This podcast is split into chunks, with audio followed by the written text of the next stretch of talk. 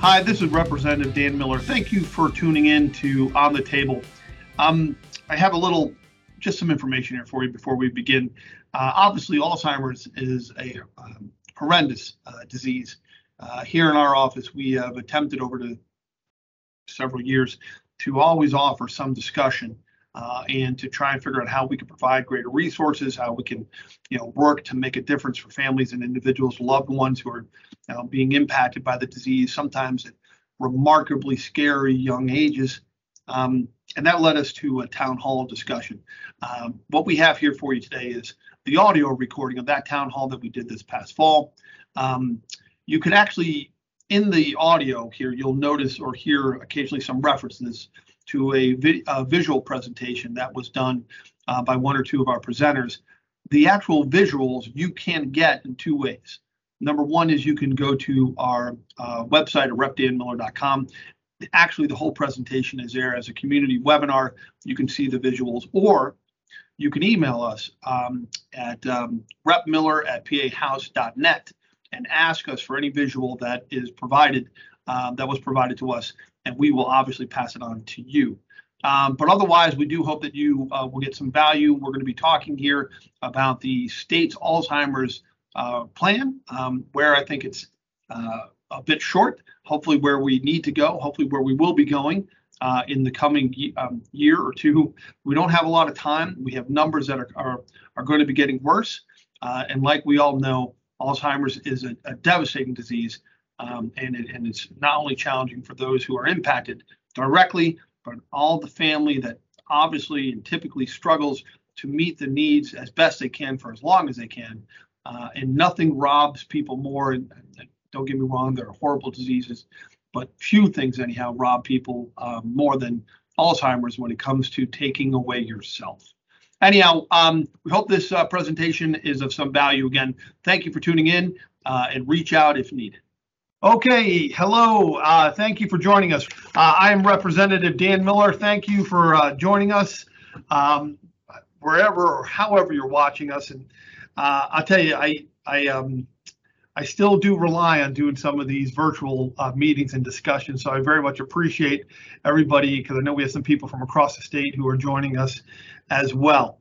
Uh, just a couple things of, of, housekeeping, of course. Um, you know, we always appreciate any questions that are emailed in. By all means, please do for those who are watching uh, live. Uh, we will, of course, be recording it. We will uh, have it available for rebroadcast uh, through a variety of our platforms afterwards. So if you miss any part of it, of course, um, you know, it's there. Um, and, you know, just before I get into our panel uh, discussion, uh, panelists here too, I want to just mention how glad I am and appreciative that I am to have people here.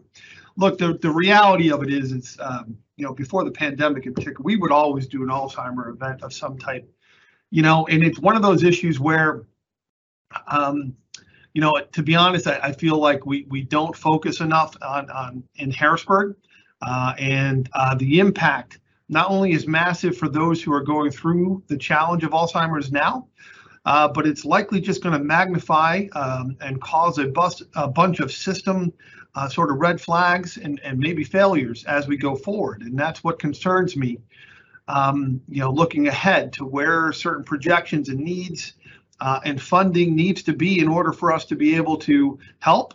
Um, you know, obviously there's things on the cure side, uh, in the health side that I think we have to continue to keep making investments. But while we're trying to figure out better ways to provide treatments and care, we also have to be talking about those who are going through the system now or who will shortly be entering the system and how best we could help them uh, access um, and and obviously with all the types of questions that come up with it, it um, it can be incredibly challenging. So that's why I'm glad to kind of bring some people who know it better than I do uh, to come and talk and let's figure out a little bit where we are as a state, uh, get a little bit of an update. So I have four guests with me today, which I very much appreciate. Each guest has been kind enough to give me a bio.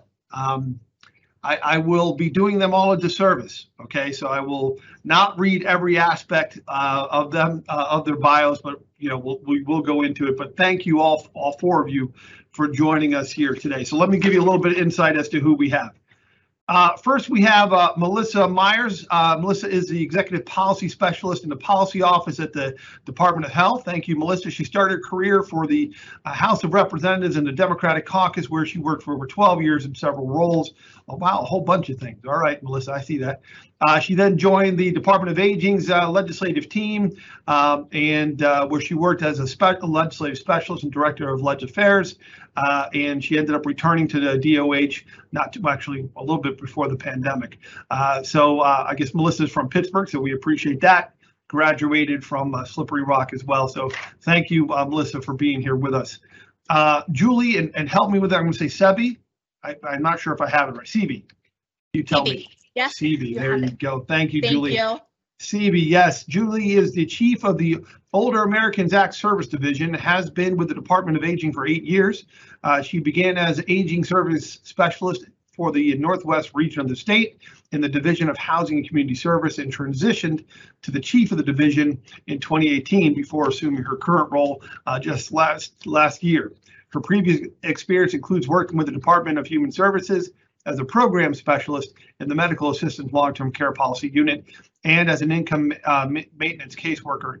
I tell you what, um, Julie, there's so many titles, right? There's so many, and this is where, by the way, I, I like to talk with people too because uh, all these, you know, things sometimes gets very confusing for people where they're like, what does that mean? What does this mean? But you have, you've done a lot.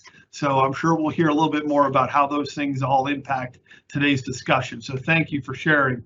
Um, uh, I also have Brent. Is it Brendan Hanley? Do I got that right, Brendan? Thank you.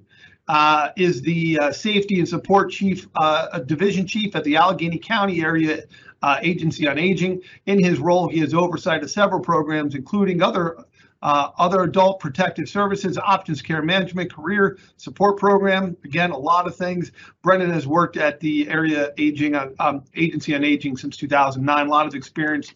Brendan, thank you. We always appreciate you, the county, uh, jumping in. And then finally is uh, Jen. I'm going to assume it's Ebersole. So did I get it? No, maybe. Jen Ebersold. I did get it. So all right, all right. Um, Jen is a seasoned Pennsylvania government relations professional with 18 years of experience managing a variety of responsibilities, legislation, regulations, and other policies, state policies. Uh, she carried out th- these responsibilities previously in the office of uh, State Senator Costa, uh, the Pennsylvania Department of Health, uh, Legislative and Policy Offices, and the American Heart Association. Uh, Jen joined the Alzheimer's Association in February of 2019 as the Director of State Government Affairs uh, to, and obviously manages all those responsibilities. And so I tell you, it is always great, uh, and I appreciate um, the Alzheimer's Association for their advocacy work. Um, you know, they are one of the first groups who came to speak to me when I got elected, so I do appreciate that too. So look, we have a lot of uh, uh information that's coming. That was a quick and, like I said, a disservice to all four of my guests to try and quickly go through their great bios, and even then we scratch the surface. What we're going to do today is we're going to go through, um, uh, I think starting with Melissa, go through uh, each one of the guests uh, to get some update on a couple things, and then we're going to be talking some questions, um, you know, at the end of it here. Uh, so I, I'm very much, for those of you who can't see uh, me, I already got my notepad all right, so I'm ready to write down some thoughts and questions as we go, and I definitely appreciate people. Look, the key thing is there's a state plan. Okay, there's a state plan here in Pennsylvania. Now, I'm going to be honest with you. I I don't hear a lot about the state plan. All right, and that's why I thought it would be great for us to kind of focus on where we are, how's it working, how's it not working. I know there were some things that were requested this past budget year. I don't think those requests were met. We got to still kind of give an update here on, on, on, what I believe is a lot of interest for people to go, okay, look, my family's in, my family's coming in. I have loved ones in this here. What do they at home need to advocate for reps and senators to be like, look, if this is something that matters uh, to you and your family here, please uh, reach out. So these are all things here that we're trying to do uh, to get updated and also encourage people to talk to other elected officials uh, as well to make sure that maybe next year we can get closer and closer to fulfilling every aspect of the state plan. Well, that being said, though, let's figure out a bit where we are now. So I think we're going to go to Melissa. Uh, so, Melissa, you're kicking us off, right? Yes, I believe so. All right. So, Melissa, thank you. I'm going to shut up for a bit and uh, I got my pen in hand. So, please, Melissa, go ahead. Okay. Thank you, Representative. Um, hello, everybody. What I'm first going to do here is I'm going to share my screen. I'm going to start off with a very quick PowerPoint. I'm going to talk about Act 9 of 2022. Now, as you can tell, that was something that was um, very recently uh, put into law. And what that is, is the early detection and diagnosis of Alzheimer's disease or a related disorder. Um, now, well, what exactly does that mean? Okay, um, it means that as of earlier, the House and the Senate, and that would be earlier of this year, they signed a bill into law um, that said, you know what, that the resources that are currently out there are okay, but you know, I think we need to have a little bit more of something for our providers and then um, also for the general public. We need something where they can go to and um, get some information. So what we did was we went ahead and we um, started developing the website. and I'm going to get into that in a little bit, but um, this was effective, um, like I said, earlier this year on April 10th. I'm going to go to the next slide.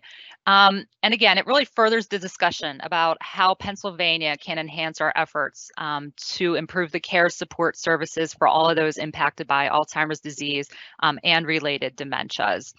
Um, so what it specifically did was require health um, to put together information, make it publicly accessible, which we did through a website. And we also do have available on the website handouts um, and it also asked us to put together some educational resources um, for, for our medical personnel that are out there. Um, but what I'm going to primarily focus on today for this audience is the website information.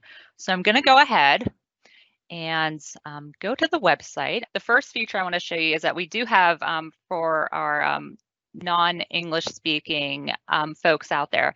Um, we do have over 100 different languages that we can translate this information into.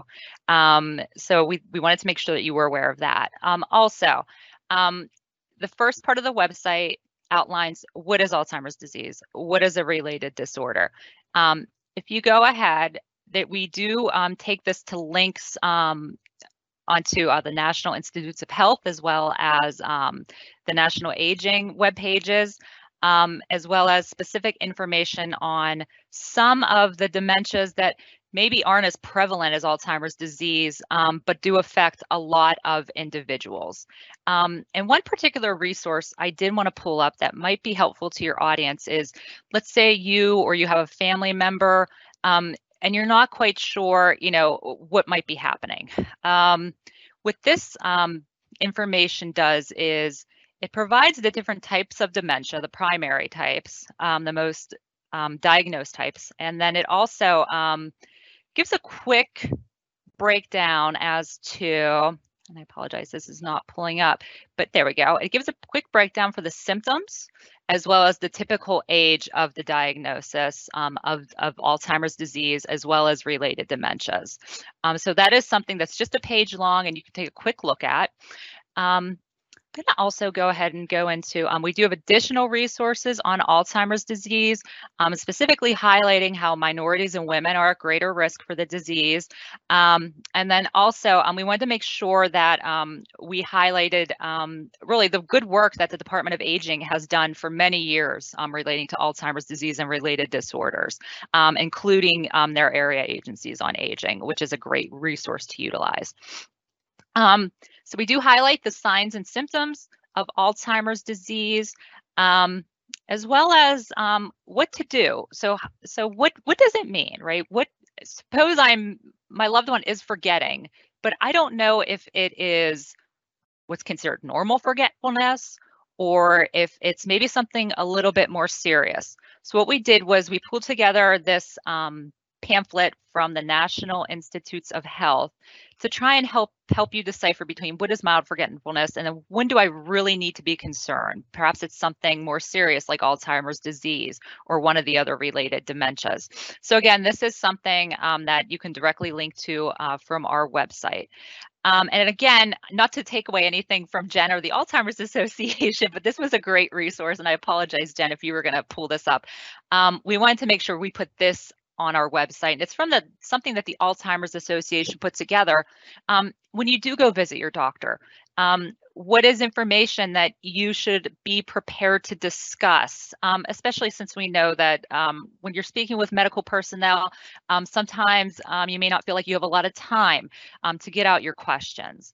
Um, so this, um, like I said, is a really great resource from the Alzheimer's Association um, with questions to ask, information that um, you should be prepared um, to share um, with your doctor or medical personnel when you talk about possibly you or a loved one having having any of these diseases. we did also include some additional resources here. AARP's, family caregiver guides. Um, we know the strain that Alzheimer's disease has on caregiving. Um, so what we did was we wanted to make sure that folks knew that um, there was not only a, a, family caregiving guide that that is free out there, but then also it comes with, with in different languages as well, or um, is catered to um, certain certain audiences out there as well. Um, so really, where does the Department of Health kind of kind of come in on this? Um, so you know, we know that adults with health issues have a higher risk of of memory problems. So um, we also wanted to put up, um, can it necessarily be prevented? We don't know, but um, we did want to highlight risk factors that that have been associated with Alzheimer's and um, how we can take care of ourselves, healthy aging, healthy brain initiative, um, eat a healthy diet, um, treat hearing problems, try and stay mentally active. Um, and then towards the end of our web page, um, again, this is helpful, but like Representative Miller said, some of you may not have, you know, maybe you don't have access to the inter internet. Maybe you um, don't necessarily like going on the internet. Maybe you'd rather speak to someone face to face. So we do have a couple of phone numbers listed here of um, including the Alzheimer's Association um, as to um, where you can get some help if you do want to talk to somebody. So that um yeah. yep. Well, you know, and obviously so what we basically have here on, on DOH is what should be, I imagine, uh, a, great collection of starter resources for people uh, to to understand a little bit more. And uh, one quick thing here, and I, I know we're going to you know move to Julie as well, but um, I know you mentioned first the languages on this site. Um, which is great. It's great to have obviously that capability. I think technology is moving in, in, a good direction. Well, um, is, is this website that you guys here have developed with Alzheimer's, is this compatible with with the software that are needed for those who are visually impaired to be able to to get this information as well? Um, I I believe it is, um, but I will have to double check with my folks on that just to make sure. I, I believe that it is. I believe in the top right hand corner. Um, there is some information, and let me stop sharing my screen here too. I believe there's a voice translation as well, but that is something I would like to, I would like to um, talk to my folks about and get back yeah, to you on that. And, and it's just, in, you know, we'll we'll go into more details with, but it is always something that concerns me a bit, uh, which is when we're talking about accessibility and, and having information up there. You know, we have to be sure that one way or the other, those who are are visually impaired to any degree can see this information. Uh, and, and and obviously too, what you put up there is, is sort of the starter. Nobody's getting diagnosed with uh, with Alzheimer's over the uh, over DOH's website, right? So correct, right, yeah. right, yeah. And we even highlight that at the end that you know we do have this information out there for folks, but really the best people to talk to are the medical personnel who can make the official diagnoses. Well, no doubt about that. And so thank you, Melissa, for giving us a little bit of rundown of what the state has put together for resources on uh, on the web. That is great. Let's go over to Julie Seeby. Um, and I think we're gonna get a little bit more into the task force, into the state plan. Uh, Julie, please. Great. Thank you so much, Representative Miller. I'm going to share my screen. I have a very short PowerPoint as well. I'm honored to be here with everyone to talk about the great work happening in Pennsylvania around Alzheimer's disease and related disorders. We commonly refer to that as ADRD. And I'll be speaking to you, um, like Representative Miller, Miller mentioned, about the ADRD state plan and the work of the Pennsylvania Department of Aging and our task force. In February of 2013, Governor Corbett signed an executive order establishing the Pennsylvania Alzheimer's Disease State Planning Committee as a call to action in order to address the growing ADRD epidemic occurring within our Commonwealth. The committee was charged with creating a plan for Pennsylvania to address and to respond to this growing epidemic. The executive order established the committee um, within the Department of Aging and also prescribed the composition of the committee. And this included legislators, representatives from various sectors, and a representative from the Department of Health and what was previously known as the Department of Public Welfare, now we know as the Department of Human Services. The executive order called on the Secretary of Aging, who was Brian Duke at the time, to serve as the chair. So in 2014, the Planning Committee issued their PA State Plan for ADRD. The ADRD State Plan, it's not a plan for the Department of Aging to carry out on our own. The ADRD State Plan is a plan for all of Pennsylvania. Addressing ADRD is larger than any one organization or sector can address really by itself. It requires partnerships and collaboration among various stakeholders, particularly at the local level, to move the needle forward in addressing the needs of this growing population.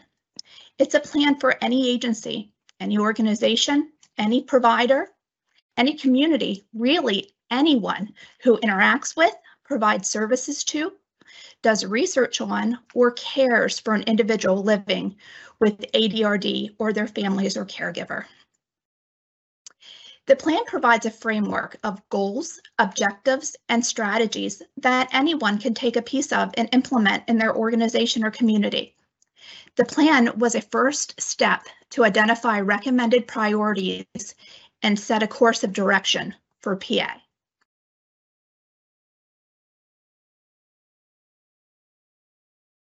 So the plan was a set of recommendations to the governor. Please see the re recommendations on the PowerPoint.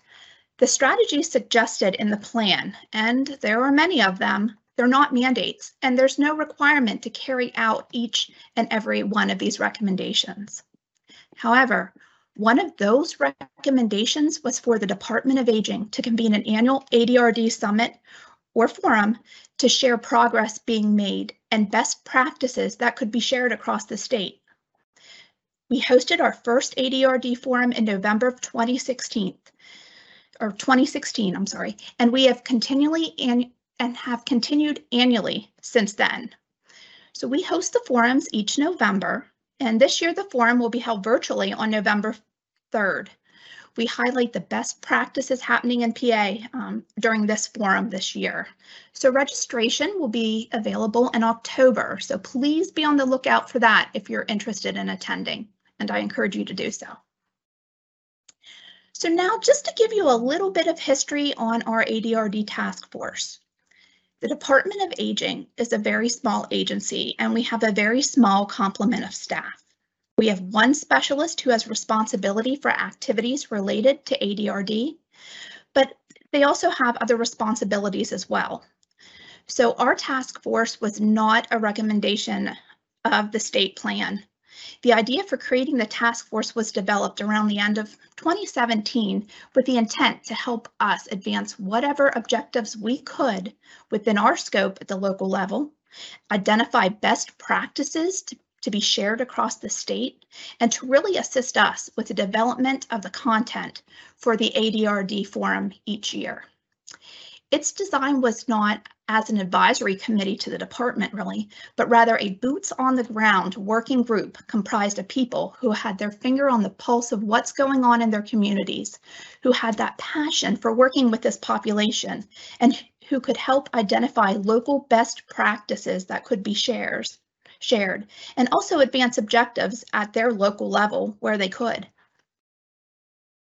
At our annual forum held in November of 2017, we formally announced our desire to create this task force. We handed out forms for anyone who wanted to be considered for serving. We wanted a diverse task force with representation from across the state, Therefore, members were selected based on a number of factors, geographical location being one of them, but also what population or sector of the community they represented. And additionally, we wanted representation from individuals living with ADRD and caregivers of individuals living with ADRD. So our task force was officially created in early 2018. Initially, our task force consisted of 15 members with two co-chairs. However, you know, we've had some members come and go and eventually decided the task force could function with one chair. There's no set term limits for the task force members, but our chair serves a two-year term. And we just elected a new chair in January. Each year, the task force identifies priorities for the year.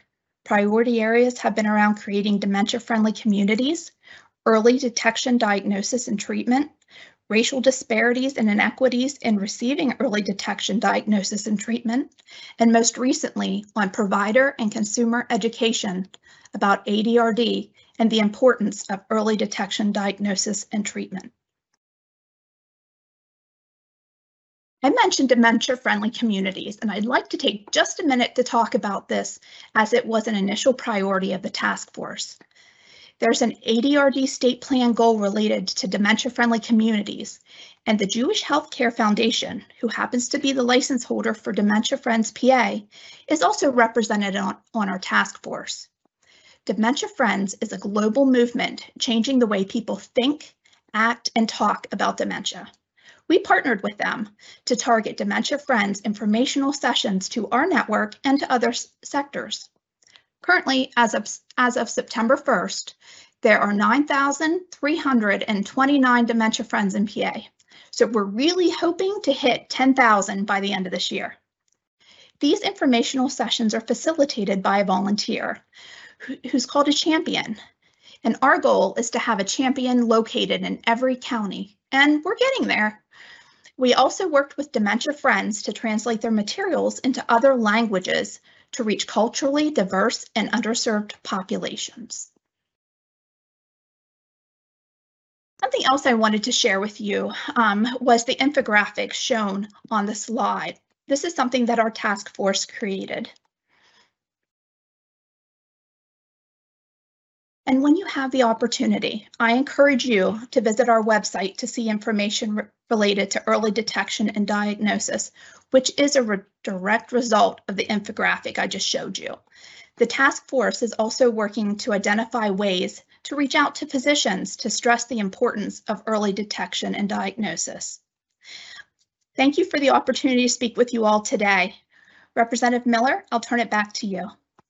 Yes, yes, thank you. And a lot of good information there, uh, and always appreciate the slides too. I think uh, we got to find a way to to see if we can grab these and, and just be sure that we put them uh, out there for people as well. So uh, if if my staff doesn't have them yet, uh, we will ask for them. so, but thank you for all that information. We'll come back to you as well. But let's go to Brendan over at the at the county and the the AAA. So, Brendan, by all means, my friend, please take it away. Thanks, Representative Miller, and, and good afternoon uh, to everyone watching. Um, thanks for having me. My name is Brendan Hanley. I'm a division chief at the Allegheny County Area Agency on Aging. I don't have slides, but, but I think we can share out some information after. But what I am going to talk about are services available uh, for folks in Allegheny County and also for folks tuning in in other counties, what I would just say right off the top is there are 52 AAAs across the state of Pennsylvania, and most of the programs that I'm going to talk about from the Allegheny County side are available at the AAA that, that represents your, your county or region.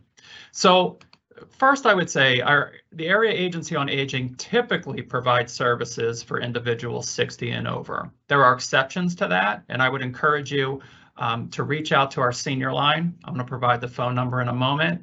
If you have any kind of question about your eligibility for any of the programs that, that I'm going to speak about. But our area agency on aging serves all kinds of folks, um, seniors themselves, but also their caregivers, their families. We also work with community partners and social workers. Um, the first step to receiving services through our agency, or if you just have a question about really anything, our policy, we call it no wrong door at our senior line, is if we don't have the answer, we're going to point you in the direction where you can get at that answer.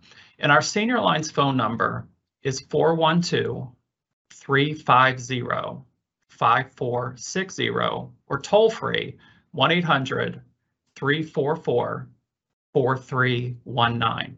And our senior line really is the gateway to receiving services through our agency. It's manned by what we call care managers um, on our phones who are very experienced in terms of hearing an issue you may have and pointing you in the right direction of either the service or resource that, that could best assist you. So what kind of services are available? Um, home delivered meals, uh, caregiver support, counseling for health insurance if you have a question or need just kind of pointed in the right direction on making a decision about health insurance, legal resources, um, volunteer opportunities for folks who are interested. Um, we also operate a network of senior centers throughout Allegheny County that have a wide array of activities and also many have meals um, available throughout the day. Then we also help run our farmers market voucher program once a year that is very popular, as well as an older adult protective services unit that, that I'll mention how to make a report to in a moment. But once again, I just wanted to repeat that senior line phone number 412 350 5460 or the toll-free 1-800-344-4319. And if you live in a county that's not Allegheny and you need to get a hold of your local area agency on aging, you can also call our senior line and we'll make sure you get connected. We also have uh, a program called the Caregiver Support Program that I wanted to talk about, and that's for a friend or family member who's caring for a loved one. This is a program that helps provide reimbursement and training and resources to folks who are caregivers. Anyone who, who has been a caregiver or is a caregiver knows, knows how challenging it can be. The caregiver support program exists to provide you respite or also just to help lighten the load financially with, with monthly reimbursement.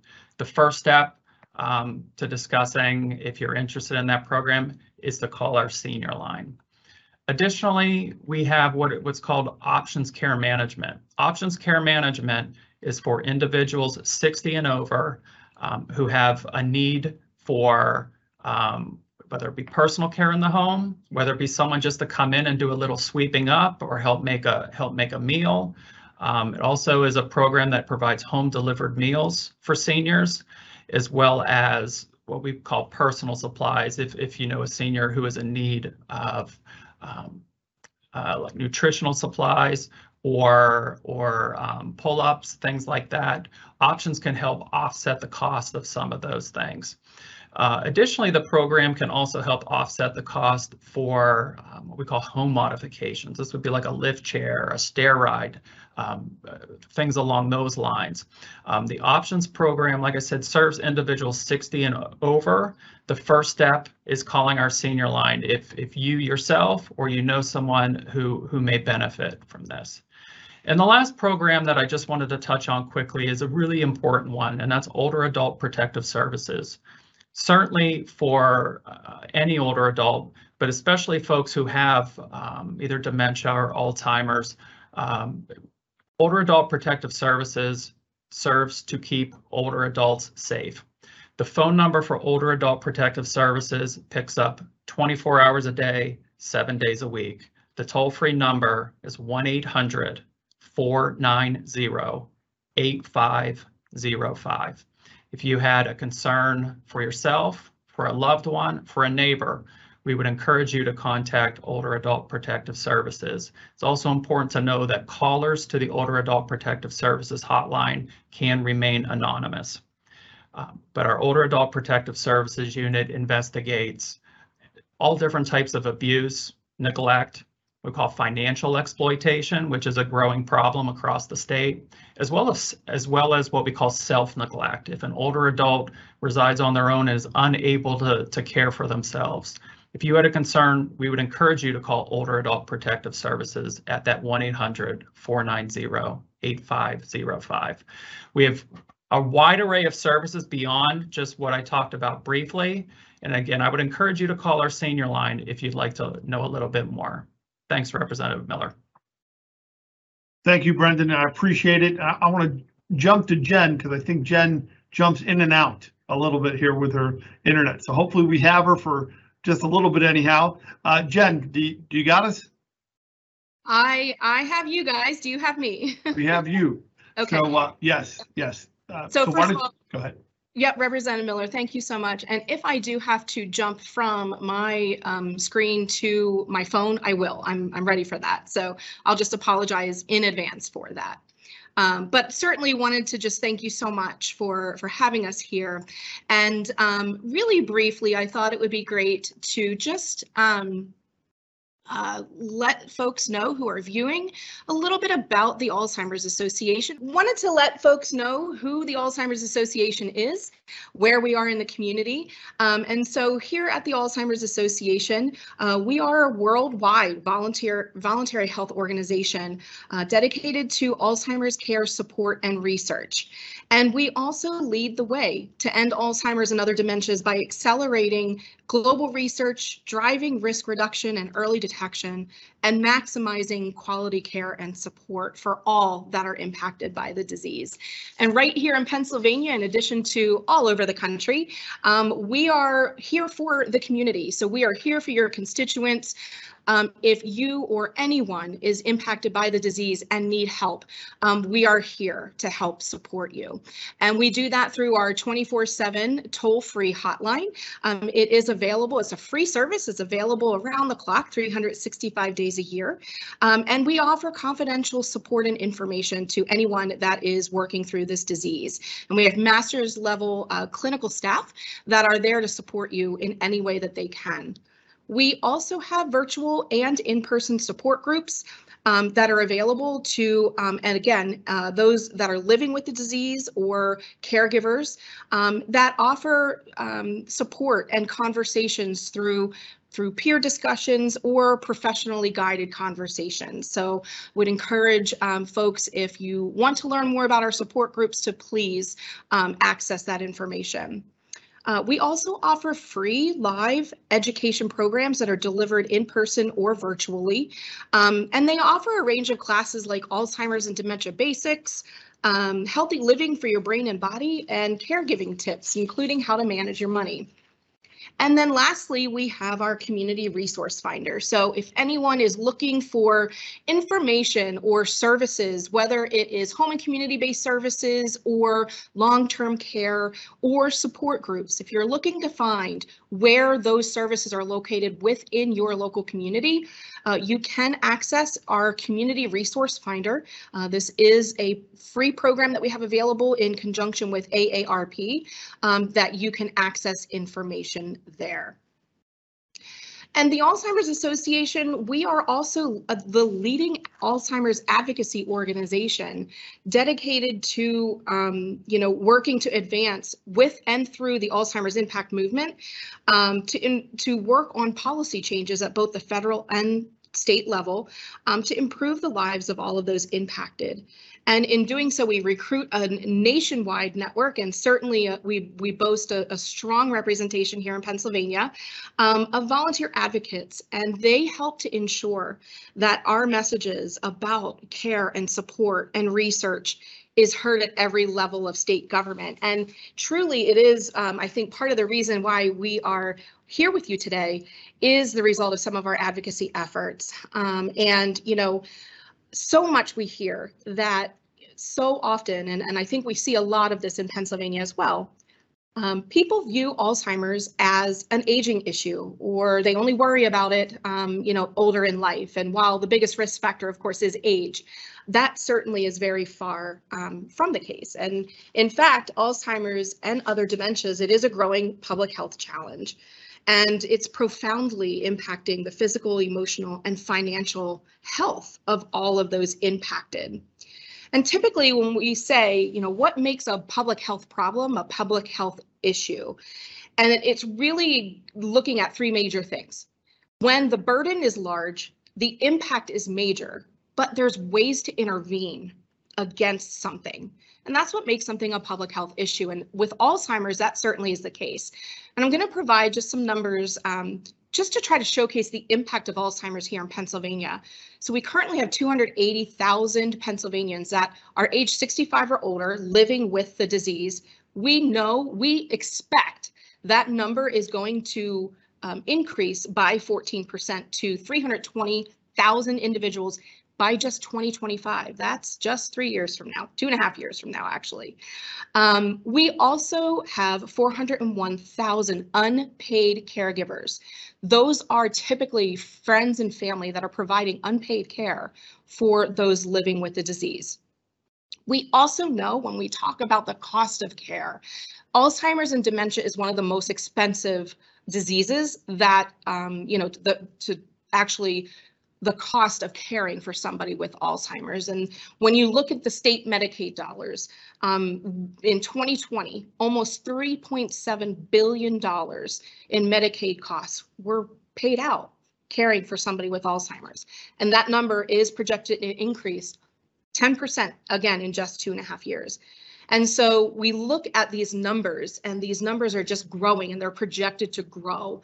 Um, and, you know, especially when we think about we understand now today that the brain changes associated with Alzheimer's and dementia take root many years um, before any, even some in some cases decades before any symptoms may occur. And um, behaviors and health conditions, um, even earlier than that, can impact a person's uh, risk for cognitive decline later in life. In fact, research is showing us that doing things that are healthy for the heart is healthy for the brain. Engaging in physical activity and other modifiable risk factors actually can uh, uh, slow the progression of cognitive decline and essentially delay dementia. Um, and so it's really important that um, you know, we need to be looking at this issue not just from the aging lens. We really do need to be starting to look at this issue about how public health can intervene because public health really does actively promote health at all ages and stages of life and they use population health strategies to change those outcomes. And so I'm going to stop presenting here so that we can talk a little bit more. Is everybody still hearing me okay? Yeah. I'm No, still no. here. Yeah, we got you, Jen, and, and Okay. thank you. Thank you for all that information. I'll invite everybody to, uh, to join us, uh, here. We do have some questions that have come both in the chat and also, um, also, uh, through email. So, uh, first, I, I had made reference, and I don't think we actually got into it here, but I had made reference to a, a budget request that was, uh, done for this year.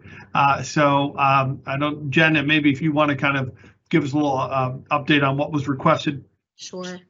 Yeah, so thank you so much, Representative Miller. So, you know, I talked about, uh, it, I'm, and I'm so thankful that both the Department of Aging and Department of Health are here because they've been just wonderful partners um, in this process. And so, you know, you you heard Julie talk about the state plan and some of the initiatives that have been happening, um, you know, more so at the community level and best practices. Um, you heard Melissa talk about um, the early detection diagnosis legislation that was passed earlier this year. Um, and those truly have been a result of, um, you know, especially with Act 9, um, the Act 9 implementation, that really was the result of our advocates saying we need to do more. And actually, it was exciting to see that with Act 9, for the first time in history um, in Pennsylvania, brought this issue under that public health lens. And that's kind of the perspective that we're coming at. We really do need to be also looking at this disease in the same way that public health addresses other leading chronic diseases. Alzheimer's is the is the sixth leading cause of death, and it is a chronic disease. And there are things that you can do to modify the, that. And so when we're looking at where we need to go in the future and especially when we are you know working with the families and we're hearing from our constituents about what needs to happen pennsylvania needs to do more. And that's really where we're looking at you know really taking the the work that has been done already. Um, you know Julie talked through about some of the things and the initiatives that the Department of Aging has been doing. They're doing all of those without dedicated state funding. And she also mentioned that the staff that's currently in place, they are doing many other things. And so what we're really trying to advocate for and what we feel is really necessary in Pennsylvania is to create a public health infrastructure and that infrastructure is then to be that internal advocate for government to act as conveners and collaborators to look at those best practices, to pull that together, to look at other funding opportunities that are available at the federal level, but Pennsylvania is missing out right now because there isn't this focused internal advocate coordinated approach at the government level that can help pull those necessary stakeholders that can help engage at the state level and really mobilize around so many of those recommendations that are in the state plan.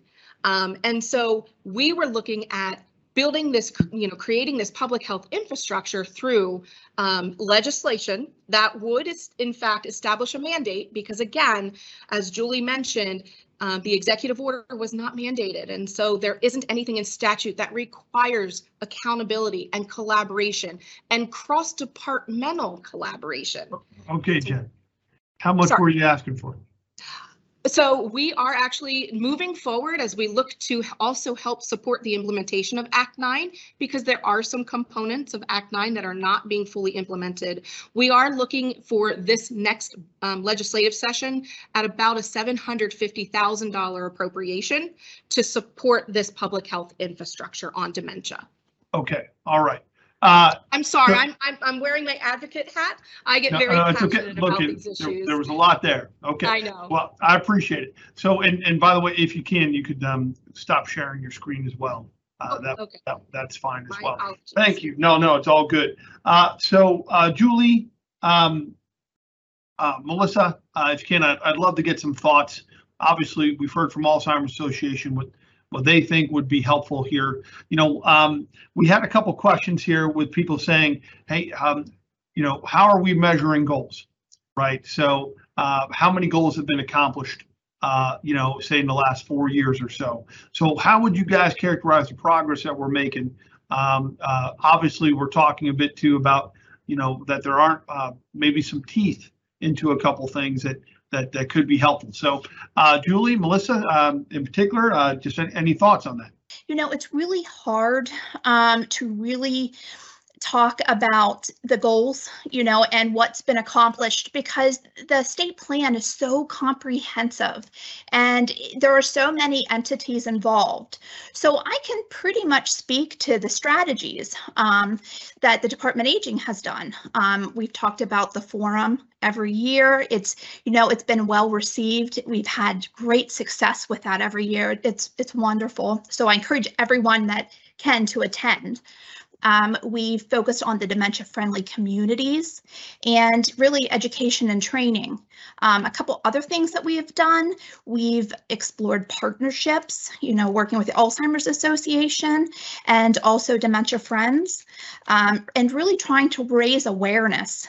Um, another thing that um, we've encouraged is um, access and um, to electronic health records.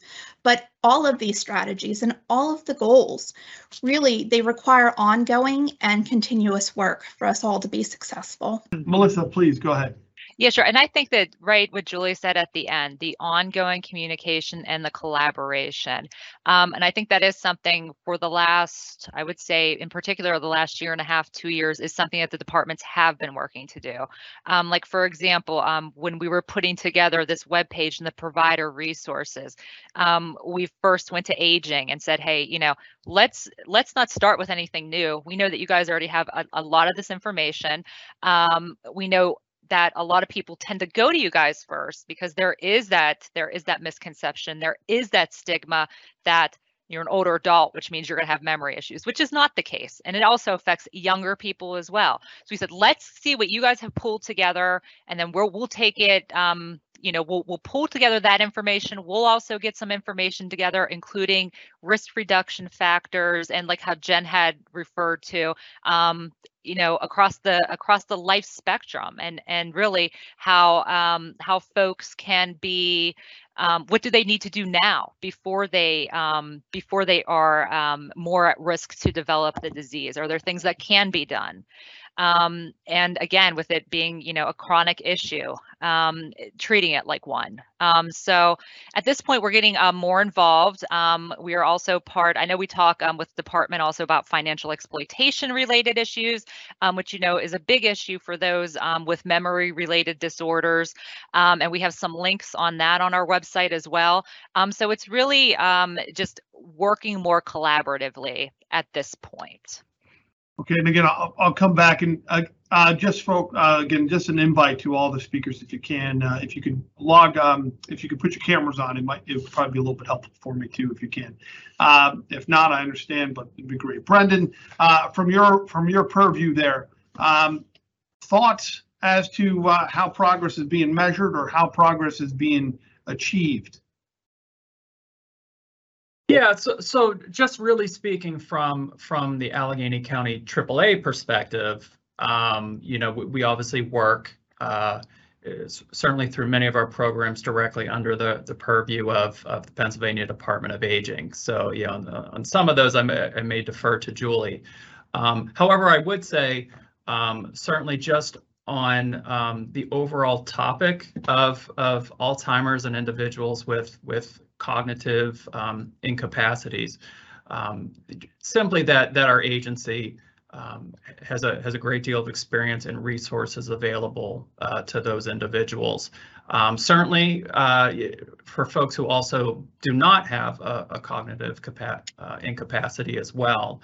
Um, but but that's really our role um, is to serve those through you know our care management programs, through our caregiver programs, through our protective services programs, and, and we're there as a resource for that uh, primarily. Yeah. Well, listen, I, I appreciate it. Now, I'm gonna, I'm gonna try and pepper a little bit here back and forth, okay? So, so first off, just subjectively in a way at all here to, for your opinion, this is what I want to know from your uh, opinion with it. How would you grade Pennsylvania's uh, preparedness at this time for what is coming? So when we're talking about the 40,000 that are going to be here uh, in about uh, two and a half years, uh, to the higher projection numbers that I see for uh, um, 2030 and 2040. Uh, Jen, how's Pen- what would you give Pennsylvania's preparedness at this time? Well, I, I mean, I'm not going to assign a grade. I would say that we are not prepared. So an Um, F. and I'm not going to go that far. And that I- sounds like an F to it's me. hard to it's hard to level that level set that but um you know there i think as we're looking as we're seeing the projections going you know we I, I'm happy to hear that there is the interest to have more of the, the cross-departmental collaboration and, and certainly looking at ways and we can pull even other departments in, like the Department of Human Services and Labor and Industry. Um, you know, so I mean, I think looking forward, you know, from our perspective, it really comes down to we need those system-wide changes not necessarily um, you know and, and we're not looking at the state to do this all absolutely not we are looking at all of the partners all of the stakeholders that have statewide representation of the industry the other advocate groups lots of the academic institutions and researchers and primary care people there are so many people that need to be at the table that aren't right now talking Well, collective All right, to be able to address it moving forward. Yeah, and thank you. I'm gonna, just because I want to keep moving real quick with, I'm gonna give you, I, I guess I'll say incomplete. Melissa, tell me something here, your opinion, what, how's the state pre- uh, preparation for the numbers that are coming here? We good to go, um, in 2025 for those 40,000 people? We ready? Are we ready? Um, I would say that we are doing our best at this point in time with the resources that we have available to us and this dedicated staff. Um, because I'll tell you what, the people that that do this type of work are extremely dedicated and and really care for this population. So ha- do you have the resources that are necessary to care for the influx of 40,000 and, and the higher numbers that are within 10 years out? Um, it, it, it, it's specifically, what do you mean by resources as You well? I mean, you're that's doing the pretty best- broad. You We're said you're doing what we yeah. can with, with, Yeah. what we have. But You're um, saying you're do, hold on there. You said you're doing the best with the resources that you have. So I appreciate it. You got 40,000 more Yep. people in about two and a half years. You have uh, even uh, double of that within 10 years, uh, uh, more uh, than the 40,000. Uh, Resources a problem or resources not a problem?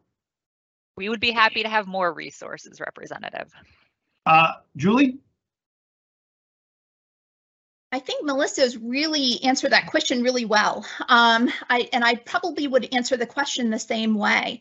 You know, we are really doing what we can within the resources we have. I'm very proud of everything that we have done um, with the task force and having the forums and our infographic is wonderful. And, you know, it, we'll continue to forge that path and to continue to do what, what we can. Uh, Brendan? I, am going to echo both Melissa and Julie's responses as well. I, I, we're very proud of the efforts of our staff to do to do what they can with with with the resources that we have. Yeah, you know, look, and I appreciate it. It's a bit of a tough spot. There's there's no doubt about it. Uh, I'm going to be honest with you though, man. I don't I don't believe it. So um, you know, uh, it's not what I get when I talk to people. It's not what I get when I talk to uh, to families who are in.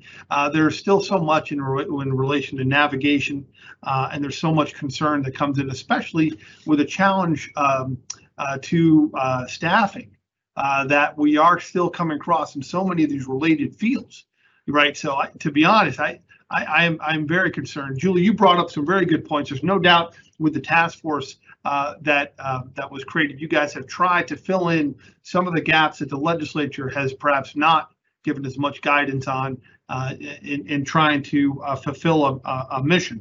Um, so I, I, definitely think you're right that there is a lot of good work that has been done. Uh, but I also think the word choices are are, are what they are, and you know that's I get a little more flexibility to say some things than perhaps some of some of you guys. Let's talk about staffing uh, really quick. Look, one of the things that I hear from people often uh, here is a concern about um, the quality of the staff, both for uh, in-home services and facility-based services. Uh, and what I'm getting is concerns about turnover uh, to a higher percentage. This was never really a fantastically stable workforce um, to begin with, and what we're seeing here now. How how concerned are you guys in relation to having the trained staff uh, and a stabilized workforce for the numbers that are coming 40,000 in two and a half years and above. How concerned is the staffing question uh, for you guys? So uh, why don't we start off this time with uh, Julie?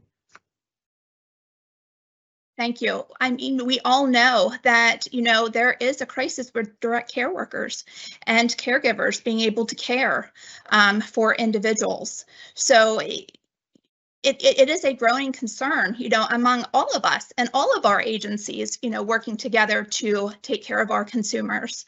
Um, I'm sure that Brendan can probably speak a little bit more to what he sees in your county, um, since he works very close with that. All right, let's jump over. Brendan, everything cool in, in uh, Allegheny? We, are staffing well, okay? I, I, yeah, yeah, yeah, thanks. Um, I, I think Julie used uh, the most appropriate word, which is crisis. It truly is a, a crisis in terms of lack of in-home workers uh, for our seniors in Allegheny County. It has impacts um, for folks just who are um, approved and qualified for a program, but do not actually have the worker coming in the door because that worker's position is just not filled. The agencies just don't have the workers. Um, but it also has impacts, you know, further down the line. I would say for for older adult protective services, has has more cases, more of a volume coming in for folks who typically would have someone coming in to help with bathing, help with meal preparation, but the worker just is not there, and this person is on their own. So it, it Julie used the best word possible there. It truly is a crisis. Melissa, if you agree with with the word choices of Brendan and Julie concerned about a crisis or that there is a problem with staffing, what what do you think can be done, or do you have some thoughts as to what we can do to help sort of uh, reverse that trend and sort of strengthen the resiliency of our of our care system? Well, that's a uh, that's a pretty deep question, um, and this is, I would say, yes, it's been exacerbated, particularly under COVID, but there has always been a, a staffing staffing related issues. Um, I know that there are. Um, it depends on who you ask um, as to what the solution is. Do you do you pay workers more? Are they paid appropriately? Um, do you increase um, the reimbursement on, on Medicaid for for um, the folks that are being taken care of, and also you, to help you, the you got to do that though, right, Melissa? I mean, the the th- those rates are too low. I mean, aren't, are, are they not? I'm not going to speak on that. However, the question Jen, Jen was is- nodding her head. Jen was saying, Yeah. Let's turn it over I to would let's turn it over to Jen on that. Um, but the conversation is is out there, and there there is a a lot of back and forth on on what what what do we do to ultimately to ultimately help out folks and to help and to help the workforce out at this point in time, especially with um, the increase in senior population that that we're seeing. well, and, and that's Allegheny County. I mean, right? So, I mean, you know, uh, Brendan knows the age of our, of our county and Western PA in general. Uh, you know, Jen, uh, uh, those rates are, are, are ridiculous, right? Uh, they're too low. They need to be indexed to inflation, uh, and, and moved up on. No? would would agree with that 100%. Um, you know, there's and and to Melissa's point, there's a variety of issues. Pay, um, you know, it, it is certainly from the industry standpoint, it's it's the reimbursement rate. That's that's a factor, and that needs to be adjusted. Um, and then when you just look at the workforce generally, it's um, you know, it is the lack of pay.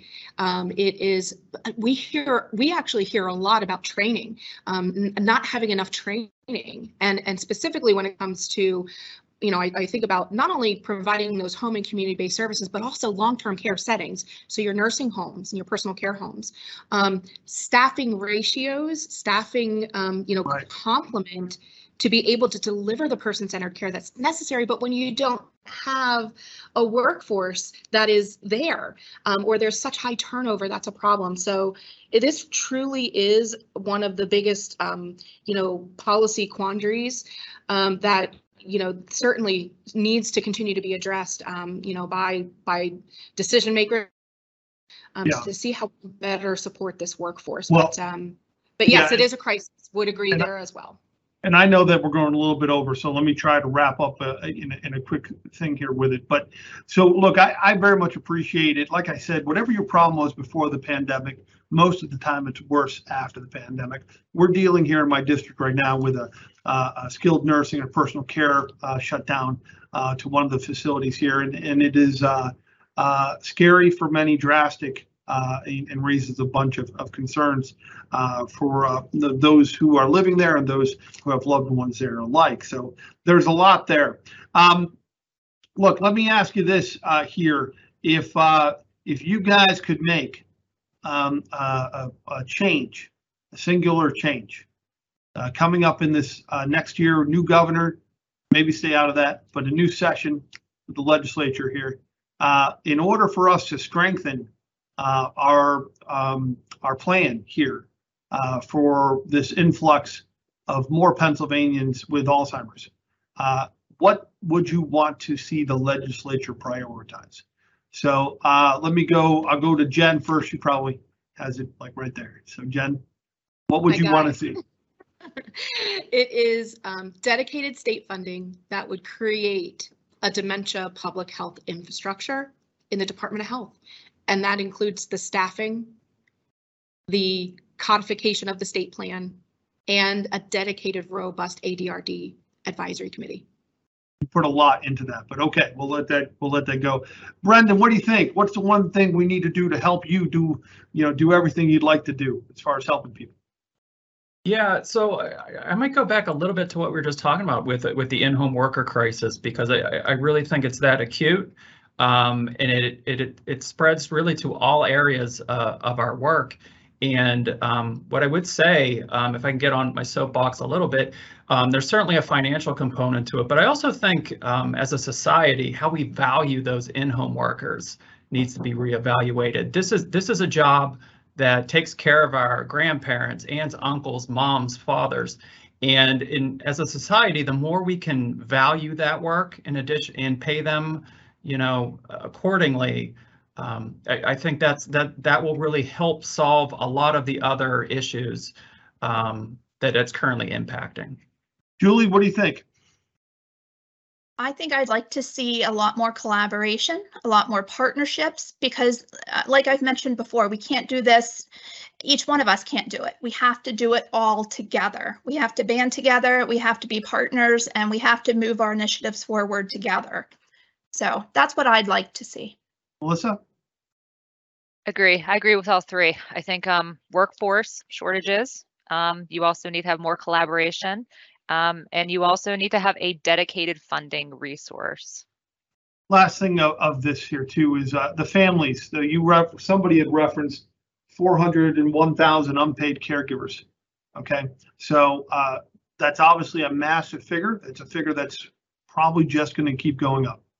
Uh, what what should we be doing to help our caregivers? Um, you know, uh, in any way, what should we be prioritizing to help? Uh, Melissa, thoughts?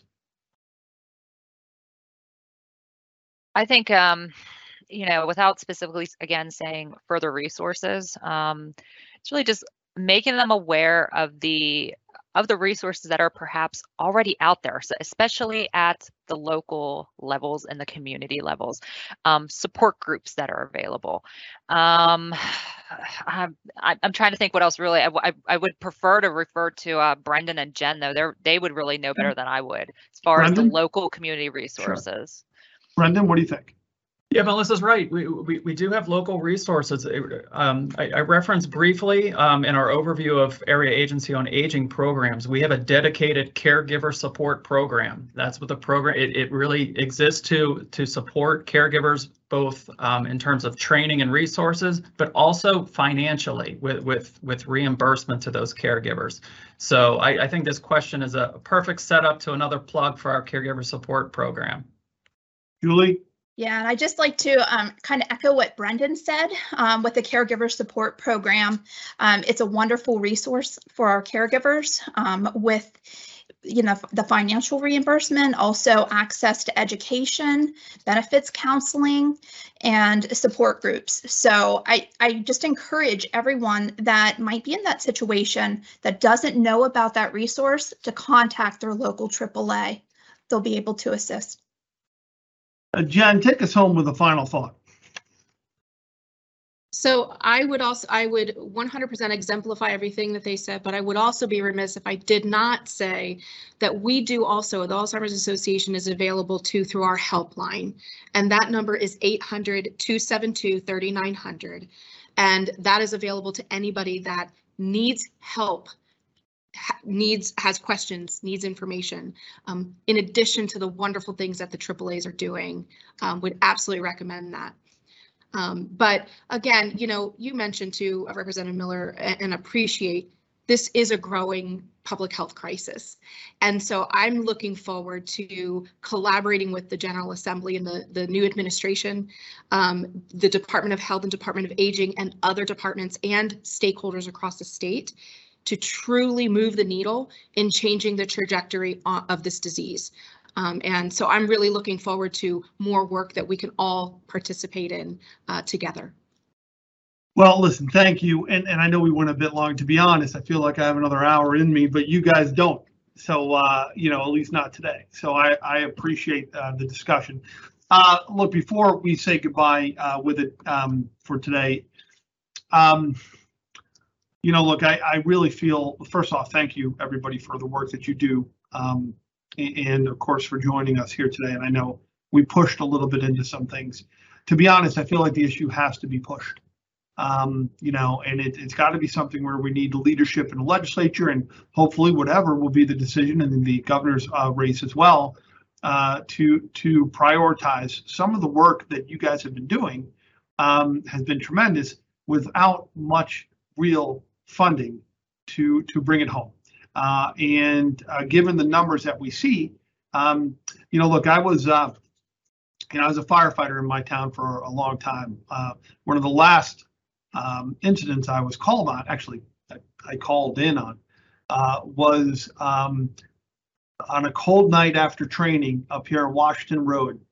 Uh, I, I, I was driving home and I saw a woman in the middle of the road. Uh, the woman had no shoes on. Uh, it was probably, you know, 38 degrees, something like this. Uh, no shoes on, some degree of um, uh, like some sort of uh, something to sleep in, um, and uh, was clearly get was was not doing well. I pulled over, um, talked to her, got her into one of my fire coats there to get to kind of keep her warm. and made a call. And, um, you know, uh, her, she had Alzheimer's. Uh, she lived right here. Uh, and she was in that sort of gray area between living alone um, and not, and the challenges of of what that meant for her and her family to find safety, especially when the, some of the wandering had been picking up, uh, some of the wandering afterwards. It, there was a lot of fear in her eyes, um, and she knew that something was wrong. Uh, she'd kind of missed a couple steps along the way, but she knew something was wrong. Uh, and while we sat there waiting for uh, and, and uh, the, the, police department to come, um, there's a lot of humanity that we all can recognize in those eyes. Uh, and um, that is a very um, a, a, challenging thing. All diseases are, are horrible. Uh, few diseases rob the person of so much um, as Alzheimer's does. Uh, I'm very concerned that uh, the state uh, is only doing window dressing. And what concerns me the most is that we are at a time with billions of dollars in a, in a legislative bank account sitting there. Okay, sitting there. That's after we uh, the budget is done. It's it's surplus right now. We couldn't get a half million dollars to help sort of organize some of the work here that we've talked about today. And while we've done some things for some care workers, we clearly don't have a larger plan and initiative to stabilize this, to figure out where some things are wrong, uh, and to better plan for this influx that's coming. So uh, talking with you have been very helpful, uh, and you know I thank you for it. Um, and I know I pushed uh, on a couple spots, so I apologize. Uh, but but I am very disappointed that we can't report a little bit better. It doesn't mean good work isn't being done, but um, it would be nice if Pennsylvania uh, led the nation in planning for its clearly uh, in, you know a population that that is here, knowing the age in particular of Western PA, uh, and and is in a better position. Uh, so I really hope that it's something in the next term that we can do. So if we do this discussion again in a year, we have even stronger things to report. With that, I want to thank again Melissa Myers, Julie Seavey, Brendan Hanley, Jen Ebersole. I hope I got that right. So uh, from the Alzheimer's Association, I want to thank all of you again for making some time. Uh, we appreciate that. Thank you everybody for watching or listening. Uh, again, we'll look to make some of the uh, the um, audio, uh, the visual presentations available uh, online. But we, we thank you so much, and we'll look forward to seeing you at our next event soon.